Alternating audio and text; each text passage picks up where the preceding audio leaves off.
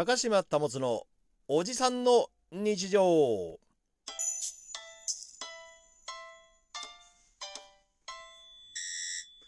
はい、どうもどうも、高嶋保でございます。まあ、今日は、えー、ハッシュタグチャレンジということで、これだいにかいめになりますね。私の自慢の友人ということで、まあ年下の友人というかもうたくさんいるんです。まあ、同年代というのが意外と高校時代の友達以外、その同じ業界というか、そこにはあんまりいなかったりするんですよね。ええ、で、まあ、先輩の友達っての多いわけですよ。で、その中で一人あのすごい方がいらっしゃいまして、まあ、この方極真空手の使い、使い手なんですよ。で、北にこの人ありと言われるような方で、あのまあ、体重の軽い方なんで、その体重の、えー、体重別なんだけれども、全国大会で優勝しちゃってるような、そんなおじさんがいるんですよ。で、まあこのおじさんが ディージェー もやるんです。で、私がいつもその ディージェー をさせていただいているすすきののナイトクラブの中でも一緒に ディージェー をしたりするわけです。先日も一緒に ディージェー したんですけど。でね、この強いお方。まあ何がすごいかって、お酒の飲みっぷりね。飲んだらもう常に泥酔前に飲むわけですよ。で、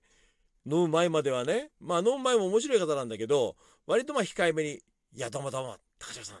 や今日はねなんて言っていろんな話をする方なんです。現在ろくじゅっさいなんですけど。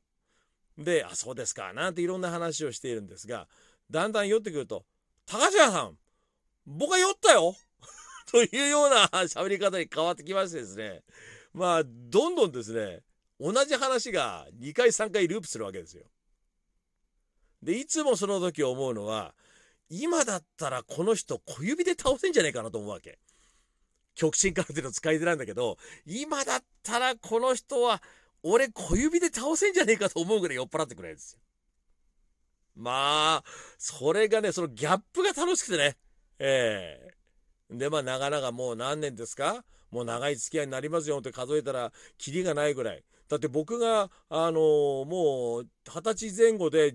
あのディスコ通ってた時からまあ姿は見てた人なんで、だもうさんじゅうねん以上の顔見知りで、よく遊ぶようになったのがここじゅうねんぐらいですからね。ええー、まあでも知り合いではあったんです。でも一緒に行動するようになったのはここじゅうねんって感じですかね。で、まあそんなところを自慢してどうするんだって言われるとあれなんだけど、まあそういう面白い方っていうのもあるんだけど、一つこの人が本当にすごいなと思うのって、僕ね、あのー、みっつぐらい年下になるのかな、みっつよっつ下になるのか僕は。そのよっつ下の僕に対してあのー、さんをつけないで呼ばれたことは僕ないんですよ。高嶋さんって必ず年下なんですけど。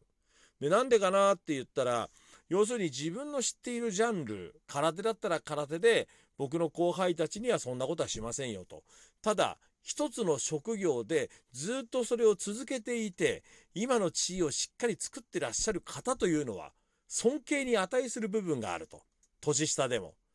だから僕は高嶋さんのことはさんで呼ばせてもらってるんですよっていうふうに